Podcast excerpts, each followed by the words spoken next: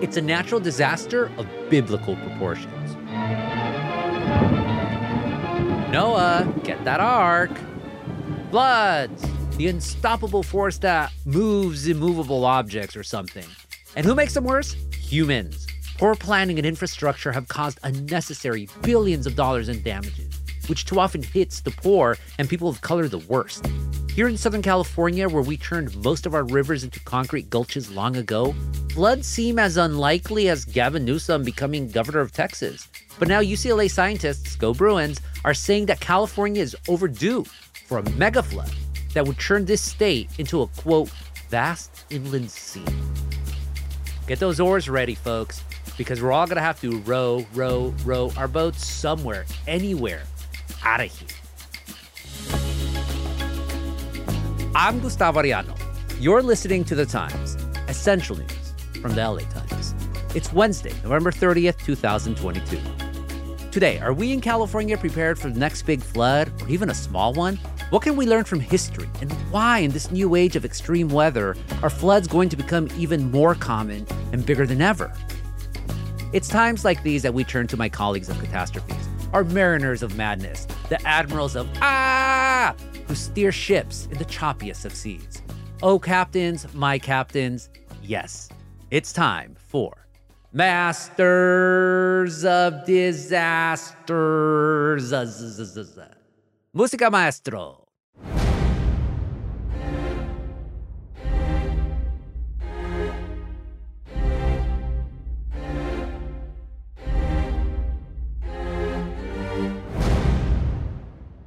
Sitting as always in the earthquake chair is Ron Lin. So, Ron, earthquake or flood? Which are you more scared of? Uh, always the earthquake, but the flood would be a close second because probably I won't ever expect it. Oh my God. Well, always has to stick with the earthquakes. Joining us is our Cassandra of the Coast, Rosanna Xia. Rosanna, if she sells seashells by the seashore, does he hawk seahawks by the bayshore? Gustavo got nothing for you on that one. I have finally trumped the master comedian Rosanna. Yay, me. And finally, a big welcome to Louis Sahagun, our master of masters, environment, animals, water, and so much more. Louis, does a bear write in the woods? You know, uh, my answer to that is hang on to your pool toys because you're going to need them pretty soon. Already set on the floods. Who cares about the Bears? The Bears are going to beat us all, anyways. Masters, welcome. And we're going to start with Louis because I know that when we talk about water disasters in Los Angeles nowadays, we're talking about a lack of water because no more rain anymore. But Louis, you've written about the Great Flood of 1862, the largest recorded flood in the history of California, Nevada, and Oregon. What on earth happened back then? 30 consecutive days of rain triggered a flood that turned all Central California into a lake that could only be crossed by a boat. And it changed the course of the LA River such that the mouth shifted from Venice to Long Beach. More floods like that are going to be coming more often. In fact, scientists say that the chances of another flood of that scale have jumped from 1% in any given year to 2% in any given year because of climate change. Oy vey. And didn't they give it like some nickname like the ARkStorm or something? Yeah, that's a title that was given uh, this scale of impending flood by the U.S. Geological Survey. And the ARkStorm would be greater than that flood of 1862. But if it happened today, the damage, the chaos, the death would be far, far greater. They are saying that another flood like that in California would cause $1 trillion in damage, which would be larger than any catastrophe in recorded history. And I'm sorry, Ron, but earthquakes would be run a distant second. You're totally comparison. right. Oy vey. And if that happens, not only that, Rosanna, but then coming in from the Pacific is rising sea levels. So, what does a one two combo like epic floods and rising seas do for coastal communities?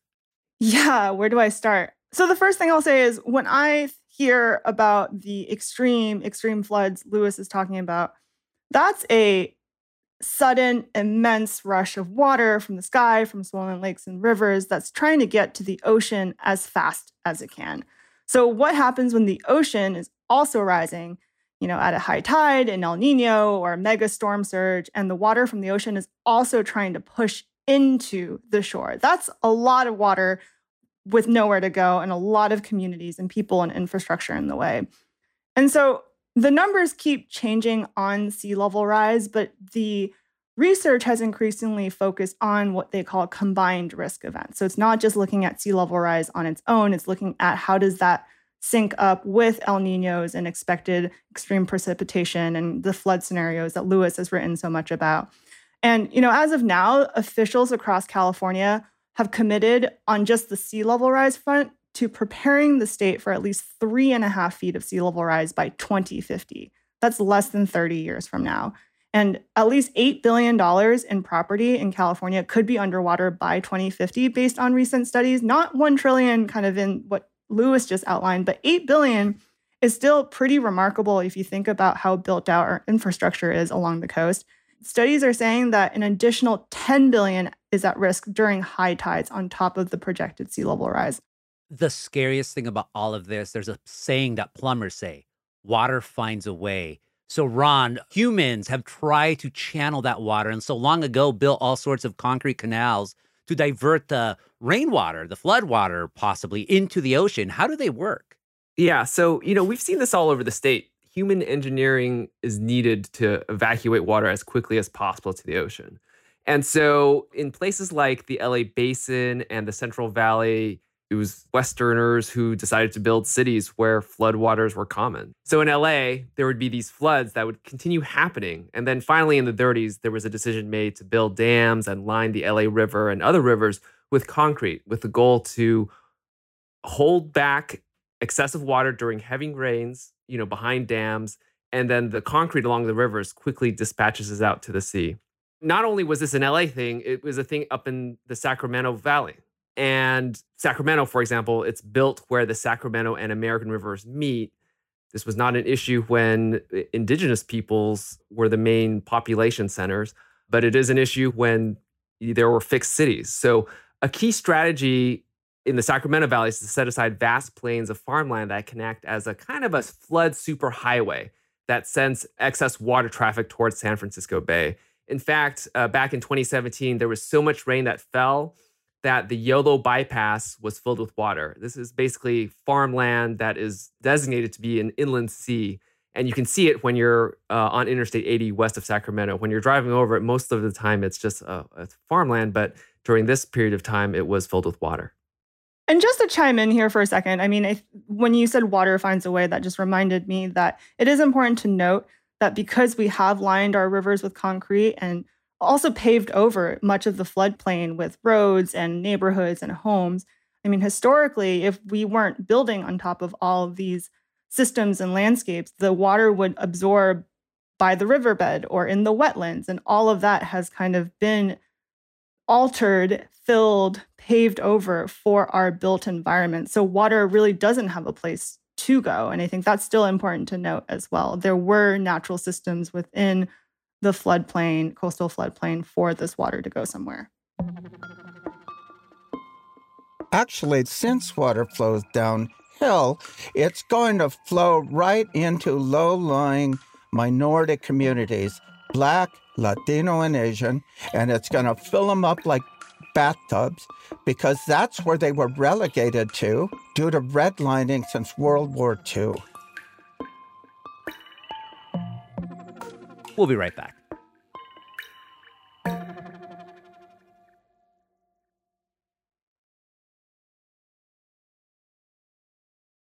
Louis, when it rains, it pours. When it pours, it floods. And when it floods, it gets really messy. We've talked about this before on the podcast.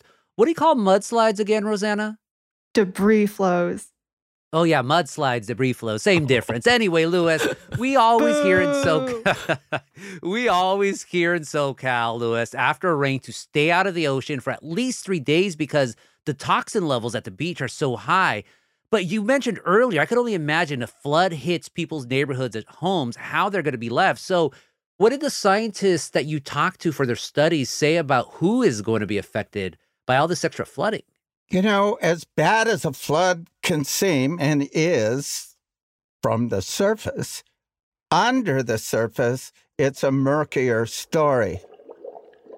You're looking at chemical depots that were knocked down by the flooding and released their toxic chemicals into streets and homes. That when you see people sloshing through neighborhood streets turned to rivers, for example, on news coverage, you know, you don't realize that they're moving through deadly chemicals more often than not. And on above the surface of those flood waters is uh, toxic chemicals filling the air that they're breathing. Yeah, scary. We talked about it with tsunamis. But if it floods, folks, we have a solution. The government has come to save us. For people who need to be warned about flooding, there's a flash flood warning that appears on cell phones. Agua! Agua! Ron, how effective has this emergency system been? Well, there, there have been problems over the years from decisions not to issue an alert. But then just on election day, there was actually a flash flood warning that was intended to just hit a small section of the county east of Duarte. Instead, it went out to the entire, all of LA County. I even got it up here in the Bay Area because I'm tied up in the system. So we know that the system can work, but it still seems like they need to find a way to fine tune it a little. You know, warning is one thing. So most people are going to get the warning you know, however sophisticated that system is. But often forgotten about and not dealt with is disaster recovery, which takes longer for poor folks because disaster recovery programs favor affluent communities. And that needs some work. Yeah, and we see that often in just the hurricane hit states on the Gulf Coast. I mean, that just played out this summer. And the other thing I think to, to think about is that, you know, when you get an alert saying flash flood warning, what does it mean to most people? I think they would just think, you know, they might shrug their shoulders and think, oh, it's, it's going to rain. But there are real implications, like just near from where I live in Millbrae in San Mateo County. And uh, just in one of the more recent rainstorms, there was a, a flood that hit an underpass, and two motorists died from floodwaters. And it had never happened before. And Part of this has to do with infrastructure. It was an underpass built so that it could go underneath a railroad crossing. But we are getting these kind of intense rainstorms that, you know, seemingly are not something that we've had in our lifetime. And I think it's super important for people to realize that the decades or the generations where flooding hasn't been a problem are, are ending. Louis, how have government officials responded to recent major floods in California? Government officials are concerned, but here is something that no one's talking about, and they should be. No county, not even a state, not even federal EPA, has the kind of sophisticated monitoring devices and capabilities that NASA does. And so when we have a major flood, be it in Houston, be it in New Orleans, maybe in LA one of these days, NASA should be part of the response. They have the equipment, they have the satellites, the planes outfitted with systems that are far more advanced so that we can get a better sense, specific sense of where the dangers lie in the air, in the water, under the water. Yeah, NASA, forget about Mars, focus on the freaking coast. Uh, Rosanna, yeah. seriously, I feel in this episode you're even more doomy than usual because Louis comes in with the flooding, and the coast is like, hold my flip flops. I got just as bad news for folks. You've written about how so called toxic tides are also affecting communities of color. What on earth are those? Yeah, I mean, it's terrifying just hearing Ron and Louis talk the specifics of these shorter term extreme flood risks. But when I think about flooding, especially along the coast in California, I think about all the flood risks that aren't as in your face. You know, when people talk about sea level rise in California, you hear a lot of talk about building more seawalls and protecting homes in Malibu from falling into the ocean, but less talked about is all the power plants, the factories, the refineries, the toxic dump sites right on the coast mm. that could also flood as the ocean rises. And Mhm. historically, guess what? Our land use patterns have unfairly placed the burden of industrialization on lower income communities of color, mm-hmm. as Louis uh, spoke to earlier. And researchers at UC Berkeley and UCLA and you know across the nation have really honed in on how our redlining practices, our historic discriminatory land use practices intersect with who is now disproportionately burdened with these risks. So, um, a study called Toxic Tides that you alluded to, Gustavo, recently found that Black and Brown communities in California are actually five times more likely to live within half a mile of an industrialized, often toxic site that could flood in the coming decades. And there are hundreds and hundreds of these toxic sites along just the coast of California, and likely more than a thousand just along the Bay Area shoreline alone. And they're often in communities that have been largely overlooked. And the other thing that really haunts me when it comes to flooding on the coast is this less talked about threat of groundwater. Not our drinking groundwater, hundreds and hundreds of feet underground in confined aquifers, but the shallow groundwater that is sitting like less than 10 feet beneath our feet. This groundwater gets pushed up towards the surface as the ocean rises and pushes inland. And when this groundwater breaks the surface, it also causes flooding issues and has the potential to remobilize, contaminate soil, even Superfund sites that had been supposedly buried or capped. And the health risks here are huge, and no seawall can stop this kind of flooding from the water beneath us. And there are no clear answers to this issue, but this is kind of another element of the flood discourse that is really coming to a lot more people's attention. Oy vey. I'd hope with terrible things like that, that the government would try to do more to prevent stuff like this happening, you know? When I speak to communities that have been waiting for decades for a Superfund site down the street to be cleaned up, I mean, it, it takes one flood to really cause a lot of devastation, and we shouldn't wait for that flood to happen in order to do something about it. I mean, we tend to say that the response happens after the disaster, but some of the communities can't afford to wait until that disaster happens. So, is there anything people can do to prepare for a flood? Uh, we'll start with Louis. Uh, yeah, buy an inflatable raft. Oh boy. okay. How about uh, uh, life jackets, maybe too? You know, I'm only half kidding. But here's why. With regard to, for example, LA County and the poor communities that are going to get hit hardest. All right. So, what are the alternatives for those people? Well, they might be raising those homes, many of them built a hundred years ago. But oh, it costs one to two hundred thousand dollars per home to lift it three feet. It costs about ten to fifteen, twenty thousand dollars to raise their electrical outlets three feet or more. So, since these are the poorest among us, who's going to help them? It won't be easy. Rick Caruso, come on down. Ron, how can we prepare for a flood? So uh, some some common sense things that I think are super important is that you know especially if you live on a hillside or anything you know after when a big storm is coming you know we often get advance notice of those you know look out on your street see if those storm gutters are clear of debris you know you can be part of your helping to save your your community behind that the other thing you can look at is you know wherever you live check out to see what kind of dam is behind you I think that'll help better prepare you psychologically for what might happen if floodwaters do come. Rosanna, you, do you know your local dam? I do. I'll also just say I think awareness is step one to preparedness, just understanding and being aware that it does flood in Los Angeles because every time it rains in Los Angeles, it's like no one, uh, just looking at how people drive, I have no hope on how people would be able to respond to a flood. So I think really kind of understanding that. Oh my God. so I think if un- our masters do not have any hope, we are truly, truly doomed. But can't we invest in boats? I just, I mean, I would just say like one thing to remember is to not underestimate how fast the water moves and how heavy the water can be. And you just don't want to be trapped in that. But, you know, flooding from sea level rise is a slow moving disaster that over time really adds up to a whole lot.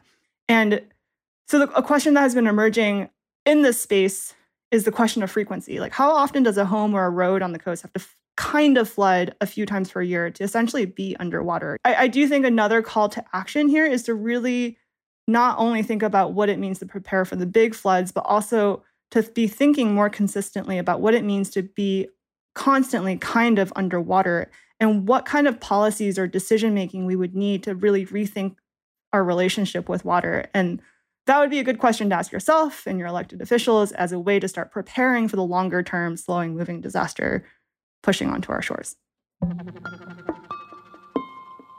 Noah, where's our ark? We'll be right back.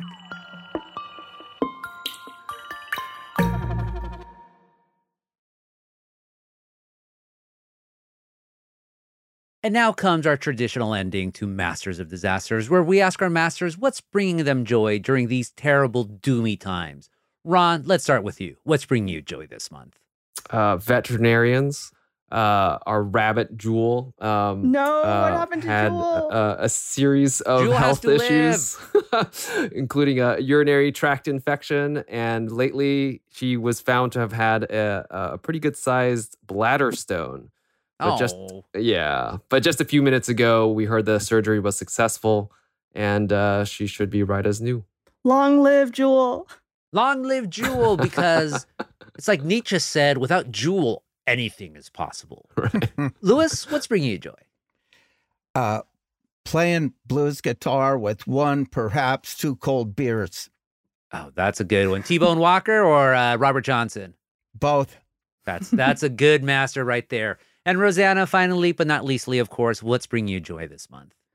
Yeah, I mean, this might sound silly, but I've I've been trying to compliment people more regularly, kind of like the daily gratitude exercise, except the question I ask myself is, who have you complimented today? And there are just so many people out there and in our own newsroom doing great work that just feels so increasingly thankless. And I'm also guilty of being too busy to stop and actually pass on a compliment, even though I might be reading an article and thinking, this is amazing, or oh my God, this person just completely changed the way I thought about XYZ issue. But yeah, thanking and complimenting people more often has helped me remember lately that this world isn't just a bunch of people yelling at you on the internet all the time. And that has brought me a lot of joy.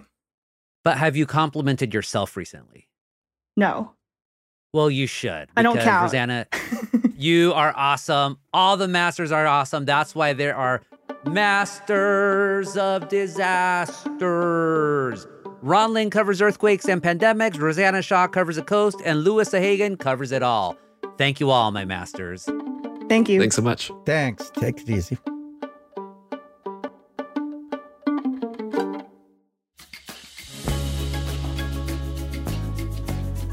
And that's it for this episode of The Times. Essential news from the LA Times.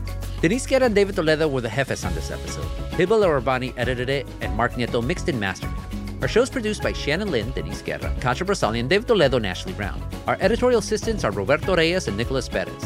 Our engineers are Mario Diaz, Mark Nieto, and Mike Heflin. Our editor is Kinsee Morlan. Our executive producers are Jasmine Aguilera, Shani Hilton, and Heba Elorbany, and our theme music is by Andrew Eby. I'm Gustavo Arellano. We'll be back Friday with all the news in this month. Gracias.